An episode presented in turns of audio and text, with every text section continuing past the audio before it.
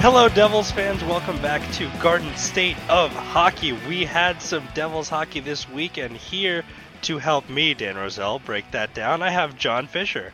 How are you, John?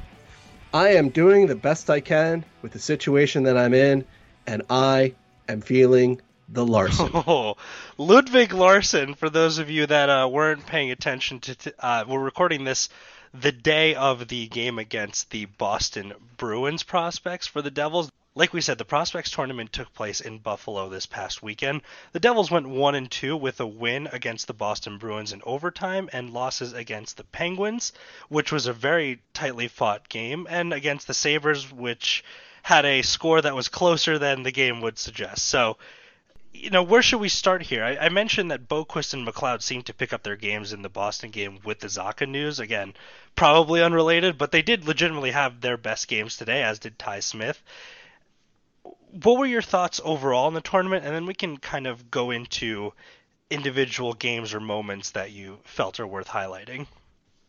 Well, when I previewed this challenge for the New Jersey Devils, I stated that the Devils probably had the best roster on paper, and they got creamed by Buffalo in the first game. It did end at 6 4, but it was 6 0 at one point.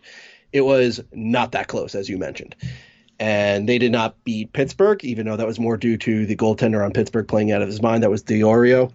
And they needed overtime and an eight second equalizer from Ludvig Larsson to make the overtime possible. So the Devil, so as a hockey blogger, Dan, you have to be strong enough to admit that you're wrong. I was wrong that the Devils had the best roster on paper. In retrospect, the Devils probably should have practiced before the challenge, like Buffalo did, because the Buffalo broadcasters and the Devils broadcasters and people on the All About the Jersey game thread for the first game did all mention that Buffalo had a couple practices and it showed right. in those first two periods. So I'm not surprised that guys like Boqvist, McLeod, Smith, and a couple others had their best games against Boston because they finally got their legs under them, so to speak, and the players started getting more familiar with each other. I'm not a super big fan of the concept of you just stick guys together and they'll magically develop chemistry, but there is something to the fact that you do need to have guys familiar with with where they're going to be, what plays you're running, what the intentions are, and what the coaching instructions are. So by game three, you have that more figured out than you do in game one, where Buffalo clearly had more of a game plan. They knew how to run in. They just skated the Devils out of the building until it was six nothing, and then the Devils brought themselves to respectability with four goals in the last 22 minutes of the game. Right, and it's interesting because there were Uh, on that point of chemistry, it looked like Boqvist, Hughes, and Clark was a nice line that was pretty active throughout all the games. Although, just talking about Hughes for a second here, it's clear that he did not have his best performance, and he knows it. You know, all the post game interviews suggested there's a lot of yeah, he was better in the Buffalo yeah, game. There, there's a lot coming back from you know the off season, what have you, and playing with new players and he'll probably be elevated playing with better players as everyone else is, but it did look like I don't know, maybe he was a little nervous out there. He was missing on some uncharacteristic shots, a, a, a couple of misses near the net, a couple of opportunities that maybe he would have scored on otherwise, or maybe made a different play, but he was turning the puck over a bunch in the early goings of these games as well. I'm not nervous, to say the least. This is a prospects tournament before there's been any sort of significant training camp activity, anything like that. Love all the people coming out and calling him a bust after three prospects games. Super great. I would have liked to see more, but what I did see in the in terms of flashing the potential that we know he has, he was pretty good. There, there's no two ways about it. He's moving quicker than everyone else on the ice is at that point. It's just the issue of getting his nerves out from under and getting his feet in a real game type environment at the pro level. Well, exactly. And again, his best performance was in the Buffalo game. And if you wanted an example of how further ahead of everyone else he is in some categories, not just the skating, but the stick handling and the vision, which were the two big things about Hughes going into the 2019 draft. It's why he was projected to be number one throughout the entire year. You got to see this perfectly. There was a play in the first period where someone does a drop pass to him. I think it was Nathan Bastian by the far side circle. He sneaks around the two Buffalo Sabres in front of him, deeks the third guy. He's in the corner. You think he's kind of trapped, even though it was an impressive move to, be, to deke the guy. And he just throws this backhand pass across the slot perfect as perfect can be to Michael Vukojevic, who then takes a shot and it's easily saved because the goalie read the whole play perfectly. But that's such a hard pass to make. And that's a, an aggressive pass. That's a pass with moxie, Dan. That's a that's a pass with some courageousness on it. He not only made it, he made it look easy. And that's in the first period. Very little practice, only the morning skate that morning, going up against a Buffalo team that was already outskating the Devils out of the out of the Harbor Center. This is the sort of thing he brings to the table. So I'm not that worried about Hughes. He'll get some practices. He'll get some preseason action. He's going to be fine. Uh, but you can easily see just by watching that whenever he had the puck or wherever he was moving forward, you, you paid attention. And that's the important That's thing. what we were looking for, too. We were looking for Boqvist speed as well. We were looking for Smith's poise and Yes. ability to quarterback the power play, which, again, Eh. wasn't so much there uh, these couple games, although today he was fantastic. He drew two penalties. Yeah, today was about He drew two game. penalties, resulting in a five on three on which the Devils scored. It was a pretty nice sequence too, but Smith was all over the place today. He had a very active game. This was more of what I wanted to see from him all tournament long. Uh, the first two games, you know, he wasn't that. He wasn't a minus by any means, but he wasn't really that present. He was. He didn't stand No, out among the other group of defensemen that was there. Yeah, he, he definitely was not a standout in the Buffalo game. None of the defensemen were, to be honest with you. Uh, Colton White got torched in that game repeatedly. But yeah, Smith was definitely not a factor, not much of a positive factor in the Buffalo game. But he's he's another example of game one rough, but by game three, clearly he's got his uh, mind right, he's got his legs right, and he's much more effective. So I'm not super concerned about his future or Boqvist's future. I would be a little concerned about some of the other players in this tournament, and I think opportunities to rise up from Binghamton may have went astray for a couple of these Oh, guys, just like the pronunciation of Binghamton there. or Binghamton. Um, yeah, so let's talk about some of those other players, you know, outside the marquee names. I do think that just by maybe it's just by virtue of playing alongside Hughes and Boqvist, but Graham Clark looked pretty good. He looked like he was not at a place there he could keep up with those two guys. I think he warranted at least another look, and he was someone that you know he was drafted this year, but he's already made our top 25 under 25 list. So, what do you think of his performance specifically? I know you know we have a lot more names to get to, but I, I did think he stood out. I think he would he should be pretty pleased with how he did. I mean, keep in mind he's an 18 year older. He's an 18 year older. He's 18 years old. He's just been drafted, and he's playing with AHLers. He's playing against AHLers, and he did hold his own. So good credit to him. I thought he did keeping up with the guys was important since skating was his big concern coming out of the draft.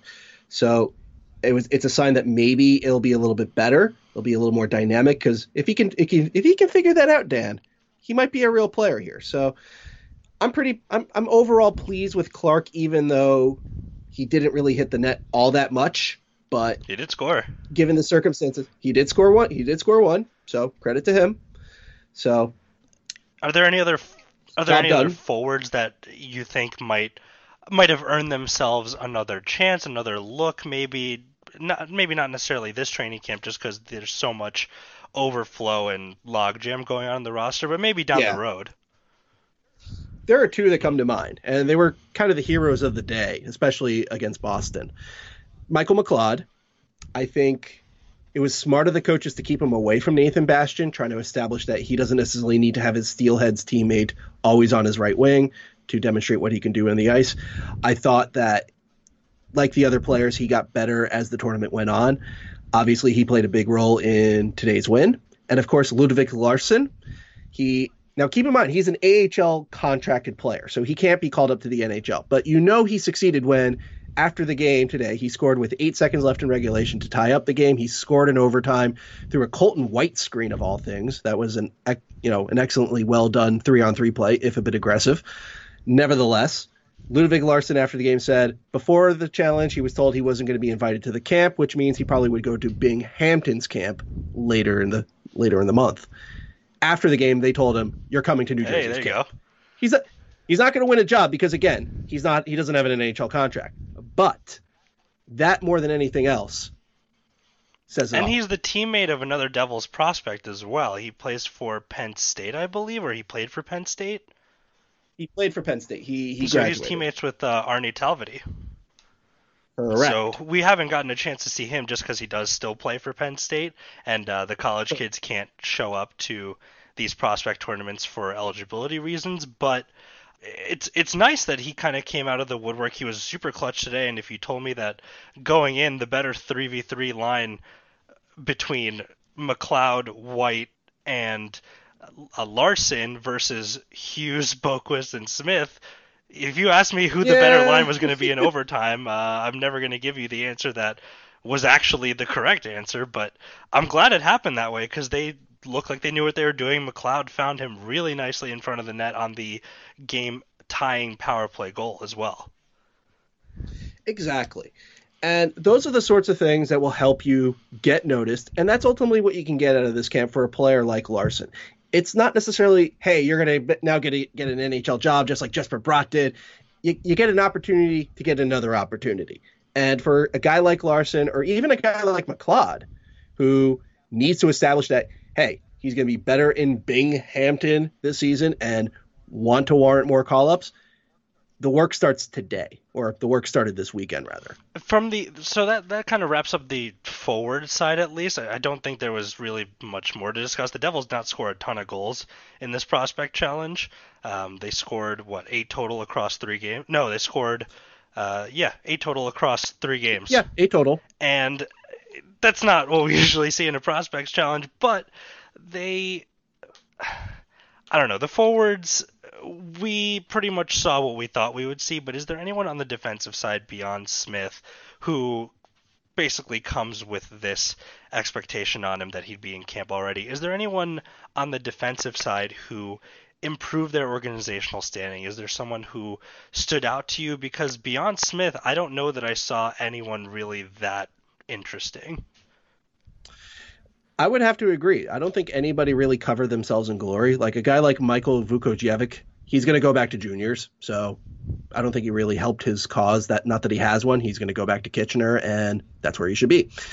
Uh, Nikita Okhotyuk, he was injured, so he didn't play in the challenge at all. So you didn't get to see him. The Devils brought in as an invite Nicholas Canade, who plays forward for Mississauga. Yeah.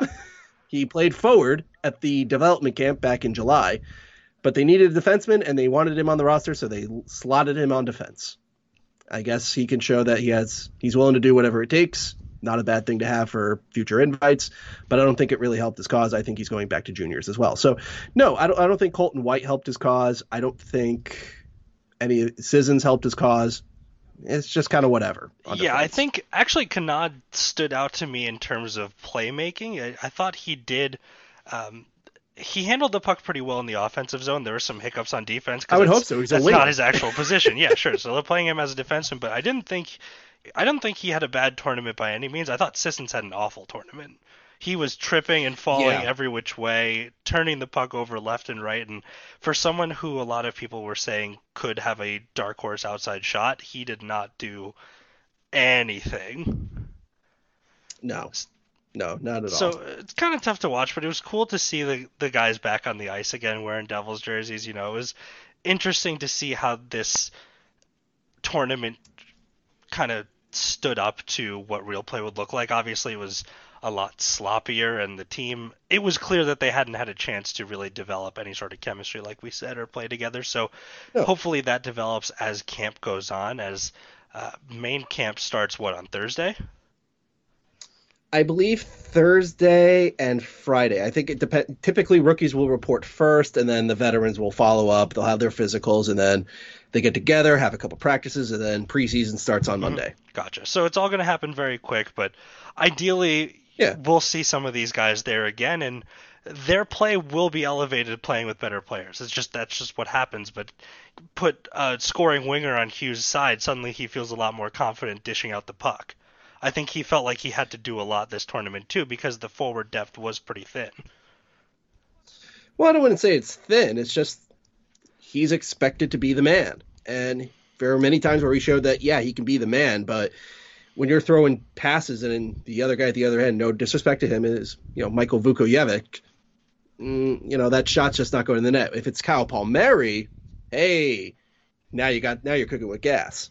Yeah, for sure. That's someone who you can dish the puck out to. You put him in a good spot to score, he'll score. That's what he does. Yep. It's it's how he gets paid. Yeah, so I'm I'm excited to see how he looks. I, I think this was a good wake up call to get him back into the swing of things after a uh, exciting and somewhat pampered summer, some might say. Well, I wouldn't say necessarily pampered. I mean, the guy's been working out. He's trying to get bigger. He's getting used to becoming a professional. And honestly, this is the time where we want to do it. This is something I want to really emphasize for not only the Prospects Challenge, but also preseason games. This is the time to be bad. This is the time to be rusty. This is the time where you need to work on things. Do it before the games start counting. Because when the games start counting, given that the goal here is to make the playoffs, the Devils are probably going to need every point that they're going to get just to have a chance at this. So get get your rust out of the way, get your slumps out of the way, get your uh, blind spots out of the way. If it means losing all these preseason games to do it, do it. This is the time to get it together. Definitely agree there. And we'll uh, use this time to take a quick break to hear a word from our sponsors, and we'll move on to a similar Hughes related question in the back half, as well as uh, some other news about prospects. So it's a prospects heavy episode. Sorry, that's where we're at now, but uh, I hope you enjoy it anyway, and we'll be right back. Hey, welcome back. So, like we say every week, we appreciate you guys writing in. We appreciate the feedback. And we got an interesting question over email today, which relates to what we were just talking about in the Prospect Challenge, especially because we did see prospect challenges from around the league. And today was the first day that Rangers first round pick, Kaapo Kakko, took place in a prospects game and he looked pretty good. So naturally that's got people freaking out. So John, if you want to dip into this email that we received from DDoug129. Sure. So his question. So first of all, he compliments us. He likes what we're doing. He thinks that we should do this more Thanks, often. D-Doug. We'll try our best, D. Doug. He does state one topic I am a dissenter on is that he has deep worries about Jack Hughes. His question: How can Hughes make an impact? He looks like he's about 14 years old and weighs about 150 pounds. I think he's going to get killed out there playing with men. Will he go into a shell when he gets brutally hit by, say, a 230 pound beast like Ovi? I am worried that Hughes is way overhyped and will disappoint. But sorry, I think Kaapo is going to be a stud. Bummer that he's on the Rangers. I am admittedly prejudiced for getting big, strong players. The big teams t- seem to wear down the small teams in the playoffs. I'm also worried the Devils roster is too small, with Butcher, Sammy, Hughes, Bratt, Coleman, Ty Smith, and Gusev are not very big. We'll see. Thank you for the great broadcast. Keep them going. Okay, that was more than a question. I just continued on with the other statements he had after the question because it all relates to size. Talk about big men here, Dan. Yes, Talk about strength, toughness, massive. big hockey men doing big hockey things and uh, I get I get the concern. I get why this is something that comes up. They do have a rather small lineup for the NHL. Their average height I think is definitely in the bottom half of the league. Again, Jack Hughes is 18 years old. The kid is not going to be this size forever. We know that. We are well aware Yeah. of that. The fact that they are so small is not in any small part due to the fact that they skew really young. Yeah, and on top of that, from the prospects challenge from the very first game, he was lined up for some pretty big hits by Buffalo's players, and some of those Buffalo Sabres prospects were pretty big dudes themselves, big men, if you will, and he was dodging their hits. And if he did take a hit, you know what he did, Dan? He got back up and kept playing. So I'm not super concerned about the durability. Obviously, he's got to get stronger, but as you said, he's 18. He's going to get stronger. Well, the idea is what made him so appealing, you know, despite his size, was his elusiveness.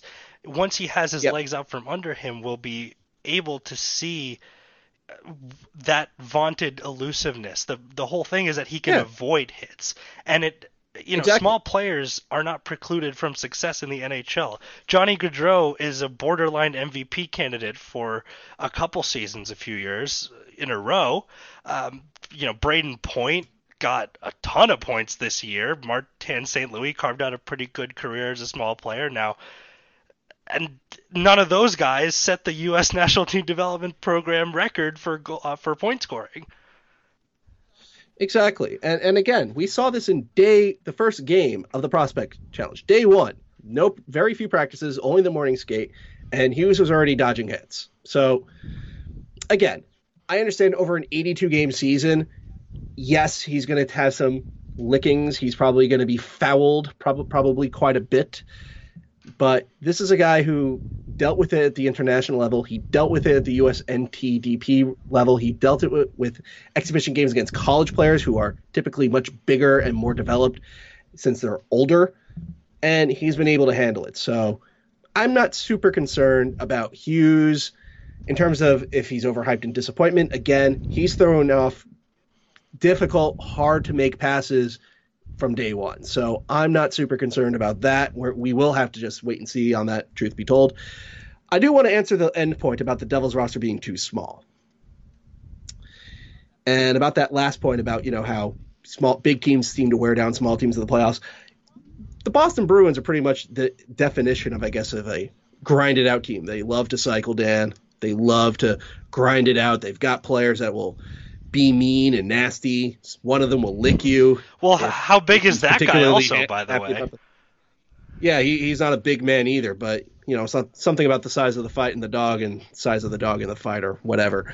The fact of the matter is, the smaller team was St. Louis, and they were able to grind it out and get a W and their first Stanley Cup.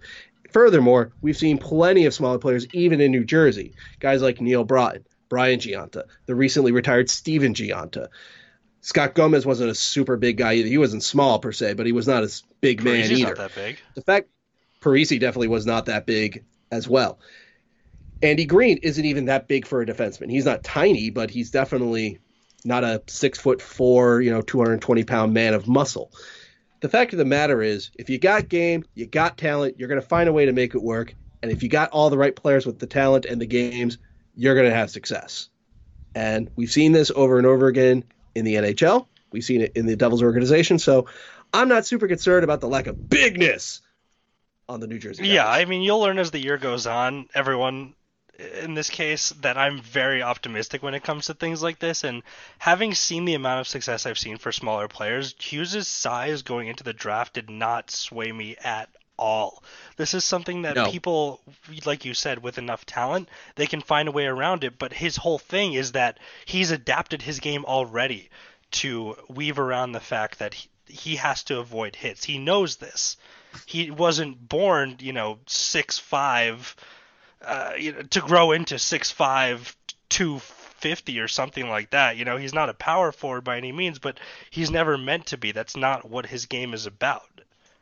Exactly, and I'm not here to make fun of D Doug or say that this question is bad because it, it's not. It's not that it's not a legitimate concern, but you are right that this has been increasingly less of a concern in today's game. And I think the further success of other even smaller players, players smaller than Jack Hughes, like Alex DeBrincat, teams are looking for these players. They're trying to identify them, and as such, you're seeing more guys who are under the age of six. Uh, I'm sorry, under the height of six feet and well under the weight of 200 pounds, and they're getting drafted. They're getting picked.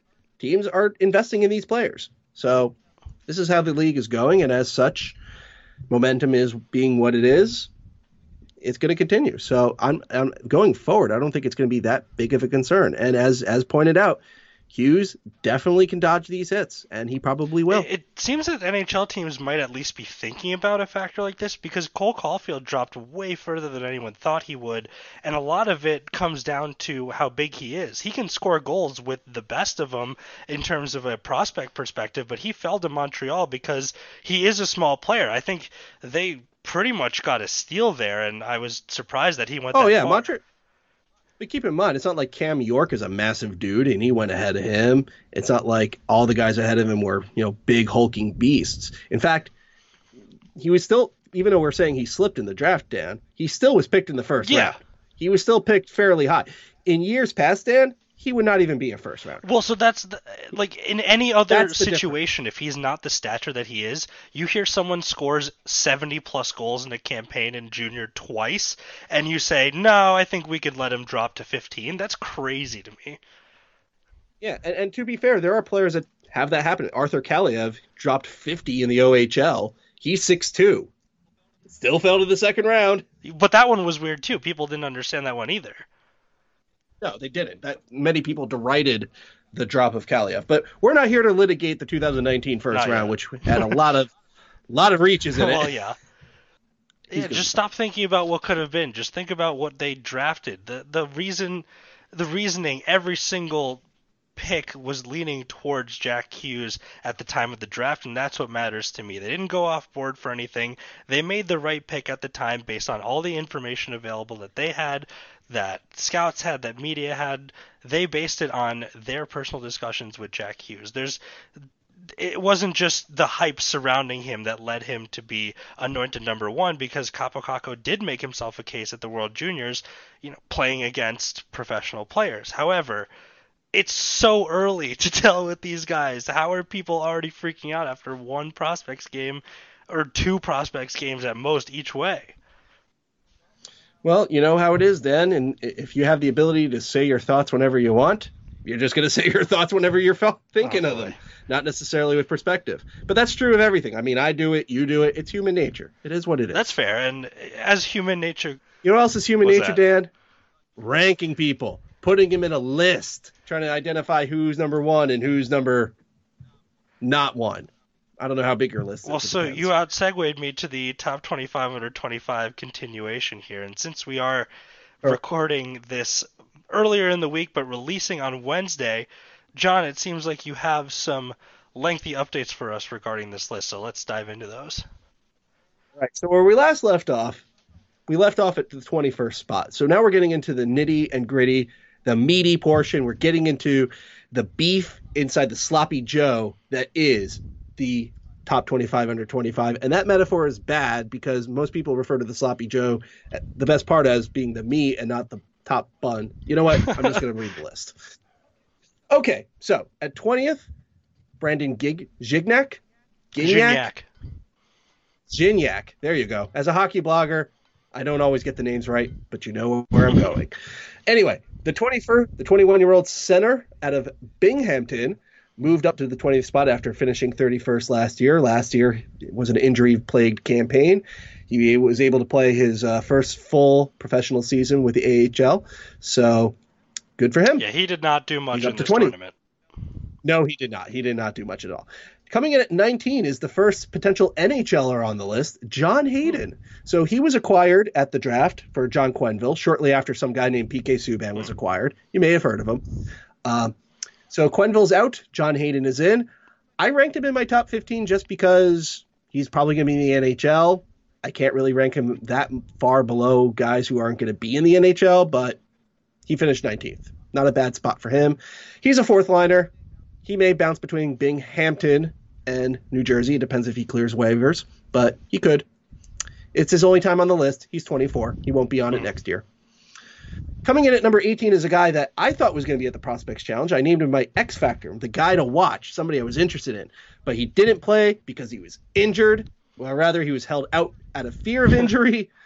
Fabian Zetterlund coming in at 18. So we did not see him at the Prospect Camp. I'm sorry, the Prospect Challenge. He wasn't even at the development camp. Supposedly he's been practicing, so you might get to see him in preseason. I hope he does. He's definitely going to spend most of his time in Binghamton. He just signed his ELC. He's just coming over from uh, Färjestad in the Swedish Hockey League, so Bing, Binghamton would be the best place for him. Still, I want to see what he does with NHL players.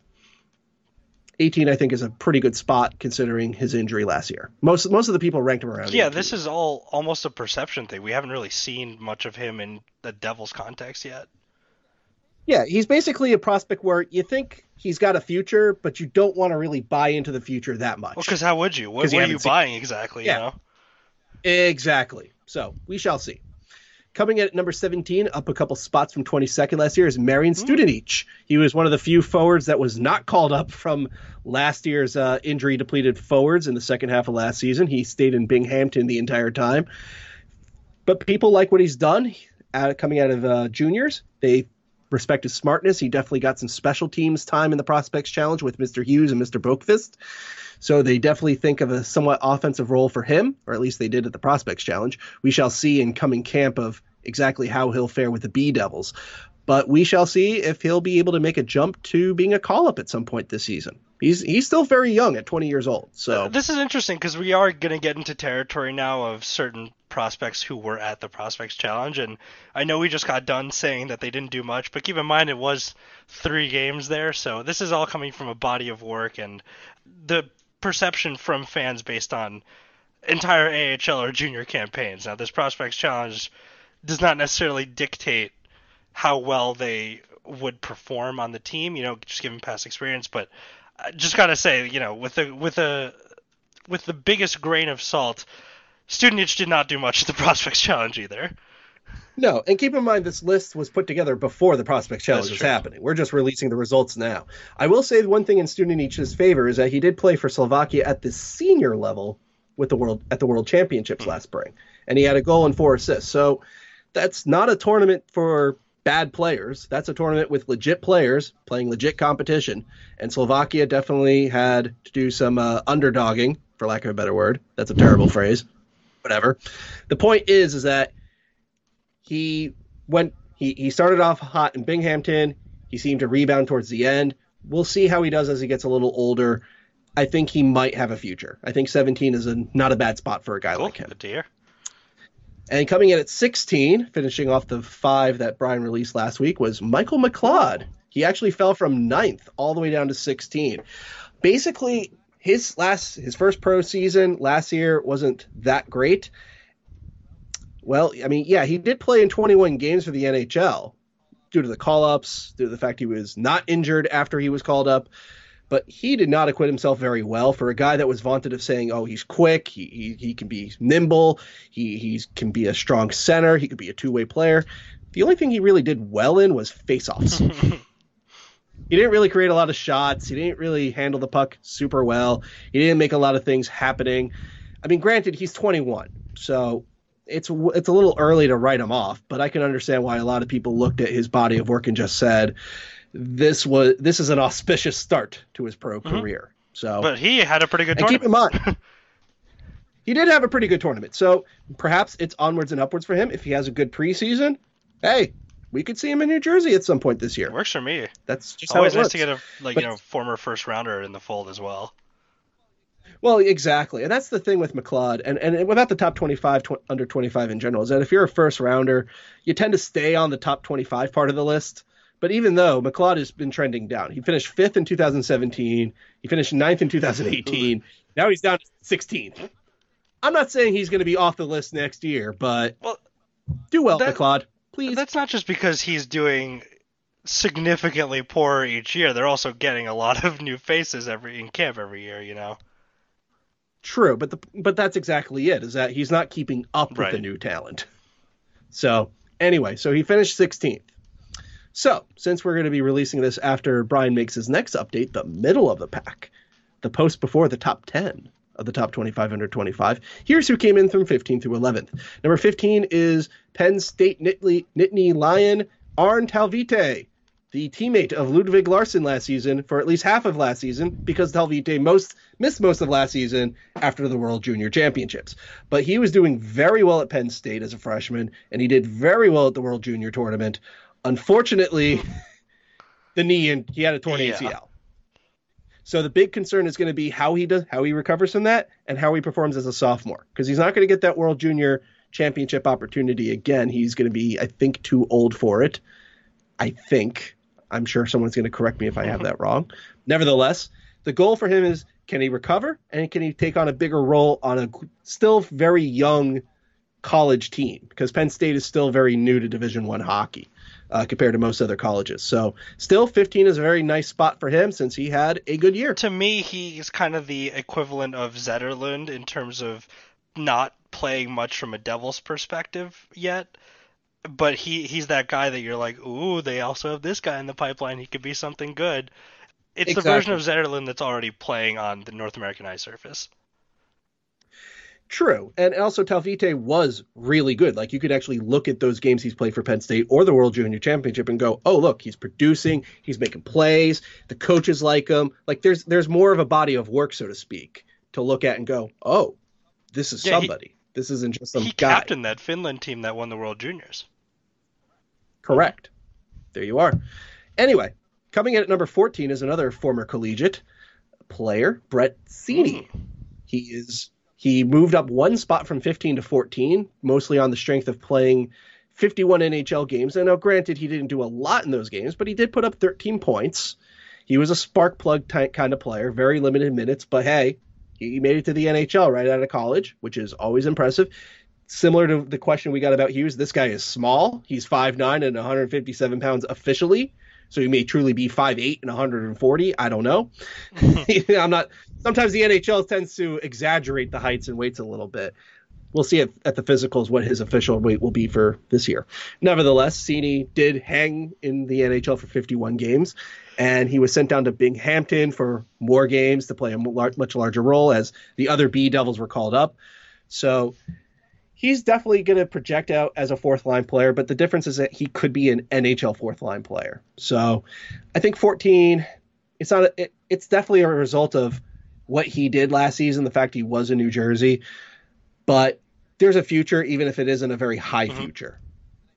And I think, truth be told, if you're going to compare somebody like Hayden and Seney, you probably want to give the edge to Seney just because a spark plug may be able to do more than just like a guy. Right.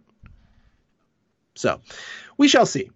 He, but he'll definitely be somebody you want to keep an eye on in camp to see if he can once again fight fight his way for a roster spot because that's what he did last season. Last season he fought his way to have the Devils remember his name and bring him up to New Jersey for a while. That's not an easy thing to do. Yeah, you're not wrong. No, coming at number 13 is McLeod's teammate from Missis- Mississauga, Nathan Bastian. He only played in a handful of games last year because he got injured after his call up, but uh, he made an early jump to pro hockey with Binghamton. He had a much more productive season with 18 goals in 58 games. He averaged over two shots a game. He had three goals in seven games. He's big. He can he can be tough. He was definitely more impressive in his seven games than McLeod was in his 21. So I, de- I think that definitely acquitted him to a big jump in the rankings. He was 23rd in 2018. He jumped all the way up to 13. So I think people are excited about him. He's 21 years old. He's going to turn 22 in December. This is kind of an important year for Bastian Dan because his waiver eligibility ends after this mm-hmm. season. So if the Devils want to see what they have in Bastian, it might have to be this year just to before they have to start worrying about can he clear waivers or Bastian not. springs to mind as someone who made the most out of his short audition with the Devils last year. You know, towards the yes. end of the season when uh, it was all winding down, it was clear that they had not a ghost of a chance to make any sort of meaningful hockey happen that season when they started calling people up, injury replacements left and right. I think Bastian was one of the players that sticks out to me, you know, alongside Rooney, who's not on this list, but I think those two were the ones that made the strongest impression in their time in the NHL, at least um, from what I saw last year. Yeah, I mean, I was less than enthused with Rooney, but I'm not going to get into that argument today. We can debate that on a future episode. See if he makes the roster. Anyway, well, that's true. anyway, Dan, who is the best defensive prospect not named Ty Smith in the system? Boy, is it is it Colton White? No, Did we already we had Colton White. Wait a minute. The best yeah. defensive prospect not named Ty Smith in the system? Xavier yeah. Bernard? no. I wish I could throw something at you. No, it's Reilly. Oh my Walsh, god, the well, Harvard see, man. I'm I'm biased because I've been watching this tournament and doing nothing else regarding this the entire summer. But yes, Reilly Walsh, uh, teammate of new new Rangers prospect Adam Fox. Correct. Well, Walsh is 20 years old, and he had a very fine year with Harvard again, and he moved his way up from 14th to 12th on the top 25 under 25.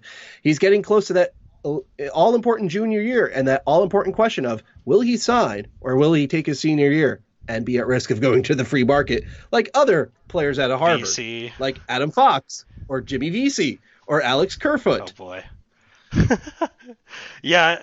I mean, we only named guys, but you know those three guys actually have NHL. Well, they're careers, all so they're also all pretty recent guys. I think this is something that sure. you know this could all propagate between several iterations of just the Harvard team itself.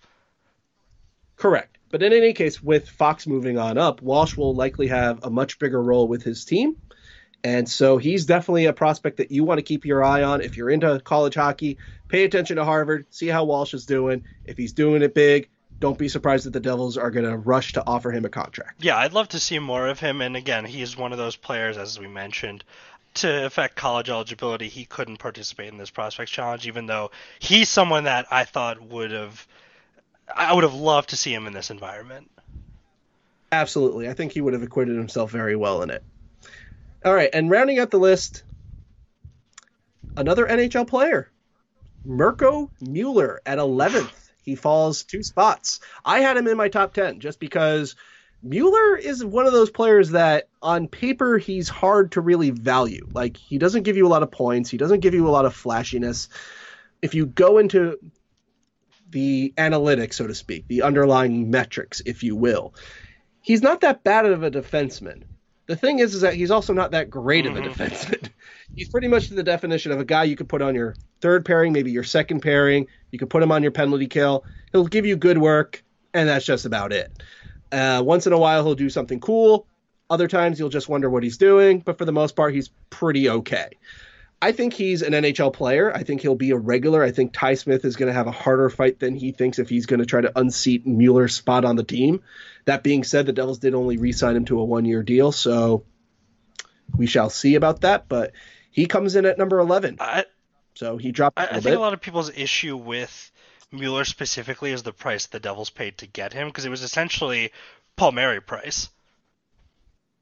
Yeah, but that's also years ago. Like, but you know, he's now 24. It's been a couple years since that trade was made.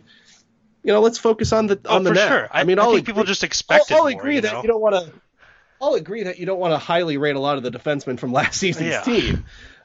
But Mueller wasn't really that bad, but I can understand why he would be hanging around that 9, 10, 11 spot where you want to respect him because he's an NHL player, but you know he's not as enticing or has a bright future or anything. Like he is pretty much who he is at this point. And at age 24, this will be his final position on the top 25 under 25. Mm. He's he's part of that Swiss charge that the Devils are assembling, and Nico Hischier, uh, Mirco Mueller, Akira Schmid, Gilles Senn. It, it might be a comfort factor because the trade was also made when the Devils drafted or were about to draft Nico. True. It was actually shortly before that year too. So I don't know if that was a connection there, or the Devils did need a defenseman at the time. They they weren't super con, super happy with the other prospects they had at the time, if I recall correctly. Yeah. So I'm not sure if there was the intention behind it, but I'm sure it helped in terms of easing the Nico's transition to North America. Perhaps. Nonetheless, that's the top 25 under 25 list all up until number 11. So that means the next time we talk, we will talk about possibly the top 10. Awesome. And yeah, thanks for running that down for us. So can you just give us um, number order of 20 through 11? Just uh, name a number just as a recap. Sure. So at number 20, Brandon Gignac. Gignac. Good. Gignac. 19, John Hayden. 18, Fabian Zetterlund. 17, Marian Studenic. 16, Michael McLeod. 15, Aarne Talvitie. 14, Brett Seney. 13, Nathan Bastian. Number 12, Reilly Walsh. Number 11, Mirco Mueller. All right. Perfect. So yeah, be on the lookout for the uh, the rest of that list coming out uh, in the next couple of weeks or even days at this point. We're right next to training camp and preseason, so that'll be something worth talking about as well. But again, the top 25, it, this top 10 will have some names that you're expecting to see there. And again, some reminders of yes, these players are indeed under 25 years old and mainstays on the Devils roster. Absolutely. I think people tend to it's forget the age that. that we're living I, in. I think people do tend to forget that. There's a lot of guys on this team that are already NHL quality starters, but they are still below 25. This is true. And it's also a function of the large draft classes the Devils have had over the last four years. Because if you look down at Binghamton, almost all those guys signed to an NHL contract that are there are draft picks. It's not as if the Devils made a lot of deals to bring in prospects or anything like that. If anything, they've traded more picks and prospects away, and they still have only one free agent forward, Ben Street. Everyone else is a draft pick. And oh yeah, Ludvig Larson, he was an undrafted free agent, but still point point taken. Other than Larson and Street, everyone else in that system is a draft pick. The defensemen are largely draft picks. The goalies are almost all draft picks. It's this is the future. The future is imminent, and we shall see who makes it, who doesn't, and the training camp coming up is going to see who's ready now. And just as a quick aside, I didn't really touch upon the goalies of the prospects challenge too much, just because it feels like there's absolutely no role for them in terms of making the roster this year. So if there was any sort of competition, I'd say who stood out to me at least in this tournament was Akira Schmid. I thought he had a pretty good game against Pittsburgh, and uh, Cormier was was decent today. Gilles had a very tough game against Buffalo. Every shot was going in. Well, he was hung out to dry for the first All four right. goals. You know, two on ones, bat a terrible turnover 30 seconds into the game. But yeah, he did give up two pretty bad goals. It is what it Yeah. is. And and so you know that that's not really as much of an area of concern. I wasn't watching so much for the goalkeeping. Like if they lost like eight to five, but the forwards were playing how I wanted to, I would have been fine too. Yep, And uh, it is what it is. so yeah, that brings us to um, winding down this episode. Is there anything else you want to uh, mention here, John? While we have some time. Well, I just want to mention that uh, I'm looking forward to preseason. I'm looking forward to the Devils appearing at the Rock again. I'm looking forward to trying to figure out which games will and will not be broadcasted because as a hockey blogger, that's kind of important for trying to figure out what this team is doing and giving an opinion on what's happening. But nevertheless, I'm always excited this time of year because it's not that long before the real games start happening. We're so close, and all of your roster questions will finally be answered. You'll learn everything you need to learn, and hopefully be talked off the ledge regarding Jack Hughes. Absolutely. So if you're out there, brace for the preseason. And again, as always, thanks for listening. You can find us at All About the Jersey. That's AAT Jersey blog on Twitter. We post these uh, episodes on the blog as well as most major podcasting platforms every week. So check it out, give it a listen, give it a download. It really helps us out. And uh, like I said, you know, we always say we appreciate you guys writing in. We love engaging with you guys, so keep the questions coming, keep the conversation flowing, and let's get to this season and make it a good one. Absolutely. All right, and with that, have a great rest of your day, and we'll see you guys next week.